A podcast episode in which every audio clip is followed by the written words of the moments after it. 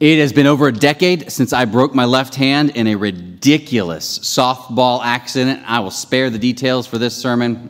You can have it in another one. Pretty bad break, though. Happened on a Thursday night. Surgery uh, was Monday. In between Thursday and Monday, I am to officiate a wedding. Problem was, they put this huge cast up my arm all the way to the elbow. So Michelle, she helps pull my, my suit coat on and has to kind of drag it down the sleeve because it's just so thick, this cast. And at the end of the cast, you've got these three fingers hanging out, uh, pointing downwards, visibly badly broken. In fact, it's so noticeable, so sort of grotesque, that I am pretty worried this is going to take away from the service, the, the, bride, the groom, the vows, all of it. And so I, I just name it up front. Yep, those are broken. It's pretty bad. Let's move on. But that really is how it is, is isn't it? We, we, we notice broken things. I, we notice the ailments, right? When someone's suddenly on crutches or, or a wheelchair, or now walks with a pronounced limp or has a prosthetic limb or goodness if i have a small band-aid on my finger leo notices immediately what happened? We notice the broken things the hurting things. Until of course we don't. There was a man with a withered hand in the synagogue withered, somehow weakened, uh, paralyzed, useless. Now, the Pharisees, the religious leaders, they know the man's in the synagogue, but notice what they are noticing. They watch Jesus to see whether he would cure the man on the Sabbath so that they might accuse Jesus. It is not the man or his ailment or his need that's grabbing their attention or their prayer or their empathy. What has their attention is the distinct possibility that someone in their midst might break the law. To be fair, the Pharisees were not just a bunch of grumpy religious rule keepers. At their most faithful, honestly, they were actually very studied people seeking diligently to do the will of God. Much of their way of being centered on taking seriously Leviticus 19, verse 2 Be holy, because I, the Lord your God, am holy. And the Pharisees understood holy to mean pure. To be holy was to be pure, was not to be defiled with sin or anything that God forbids. In fact, the name Pharisee, it comes from a Hebrew, word that means to separate. Purity is about separating oneself from that which is unholy and, and, and wrong. And so, Pharisees, you read in the scriptures, they're taking the purity laws very seriously about what you can eat and not eat, wear and not wear, who can be touched and not touched, Sabbath keeping. And physical wholeness was a purity issue. People who were not whole, people who were maimed, chronically ill, lepers, eunuchs, they, they were impure.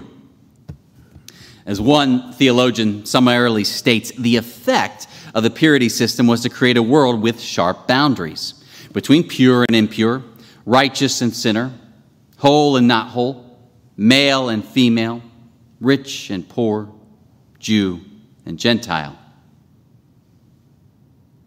Now, in many ways, that is a very different world from our country where, where, where we, we are born and raised naming, celebrating that all are created equal. And yet, I think we all readily recognize as well how difficult in our day it is to avoid some of this underlying thinking from the ancient world.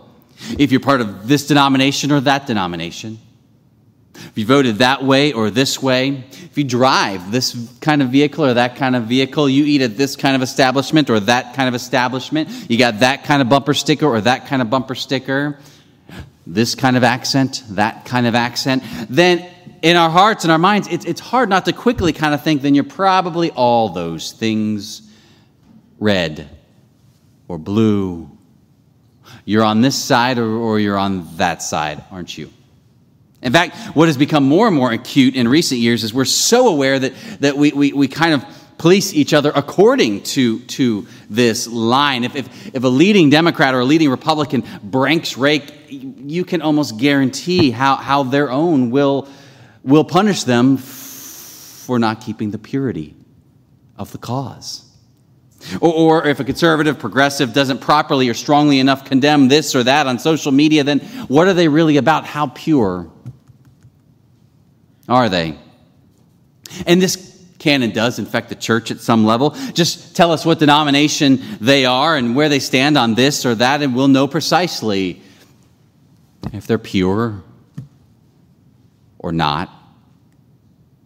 We have this ancient inclination within to see one another in terms of purity codes, religious, political, otherwise. And I want to be careful here because I recognize God does call all of us to take a stand, right, uh, and confront sin and evil and not remain silent in, in, in their face. History's taught us that lesson time and again. It's good and right to name that. In fact, Jesus is, is confronting evil head on in our passage. But if we let ourselves get caught up regularly in who stands where, who voted, how, who wears this brand, where's the church on this and that, if we get so caught up in attending to the line, we can inadvertently realize we've started to pay attention only to the line and not people. We get so caught up in the purity of our cause that we're always uh, staring at the line and demarking people as more or less based on how close and where they are in relationship to the line. Treating people not as people, but in measure to their proximity to the line, appreciating them or disdaining them accordingly. And lest we be unclear about how dark a path this can become, our passage ends with, with the line watching people plotting against Jesus' life. How would one know if one is paying too much attention to the, the, the, purity lines and who's with us, who's against us, who's pure, who's not? And one measure would be this we notice we're no longer noticing the ailments right in our presence, or among the other, or within ourselves. And Jesus said to the man who had a withered hand, Come forward. In a visible, public space of worship, all who've been keenly watching this Sabbath line now have their eyes drawn up upon this man and his ailment. Jesus is placing the, the attention on the need, not the line, not the law. In fact, Jesus tells the man to stretch out his hand. Make the pain, the ailment, the hurt, the impurity all the more front and center for every single eye, and the hand is healed. In fact, Jesus is, is not just healing here. He's putting something else at the center of the synagogue, and it's becoming quite clear that Jesus does not equate holiness with purity. Fact, if you read the Gospels, you know that Mark 3 is but one of a myriad of examples where Jesus breaks or bends purity codes, right? Like eating with tax collectors or prostitutes, touching lepers, having women in his group of followers. And now here Jesus brings an impure person to the center of the synagogue and threat and heals a non-life threatening injury on the Sabbath. What we see is time and again in his ministry, Jesus makes not purity, but compassion central. In fact, at one point in Jesus' ministry, he declares, Be compassionate, just as your Father is compassionate. And commentators note Jesus is very intentionally echoing those words from Leviticus 19:2, "Be holy as I am holy." But he's replacing the word holy with compassionate. So, as to be clear, that what makes God's people holy, other, set apart, is not fundamentally some sort of purity code, but compassion. Be compassionate, just as your Father is compassionate. Compassionate, literally calm, with passion, suffering. A people who know how to be with one another in the suffering and love. Compassion is holiness. Compassion is what it means to be set apart. I was talking with this uh, resident over at uh, Sun City, attends another church, but um, he got to sharing with me that a few years ago, around kind of 2011 to 2013, uh, he and his wife decided to make this weekly trip to the T. Don Hutto Residential Center in Taylor, Texas. As many of you probably are aware, the sort of guarded, fenced in center used to detain non US citizens awaiting the outcome of their immigration status. And there's this visitation program they were a part of where, where folks like this couple could show up and, and, and talk with people detained there. Nearly all spoke, speak Spanish exclusively. Nearly all know nobody in this country. And I imagine just even hearing uh, uh, uh, about that place brings for, to the fore all of us uh, sort of purity lines as we think about who these people are or are not and, and why they're there and what we think of that. And, and then in would going there and participating in something like this or, or, or the like, would that be an, an endorsement of a certain uh, immigration policy or would it be a stand against a certain policy? And all those things start coming to the fore. And, and, and I asked this guy, what, what made he and his wife do these weekly we visits, and he said, they're just really isolated. They're there for upwards of six months to a year or so, at least back then, and, and, and, and many of them just have no visitors. So, you know Spanish then?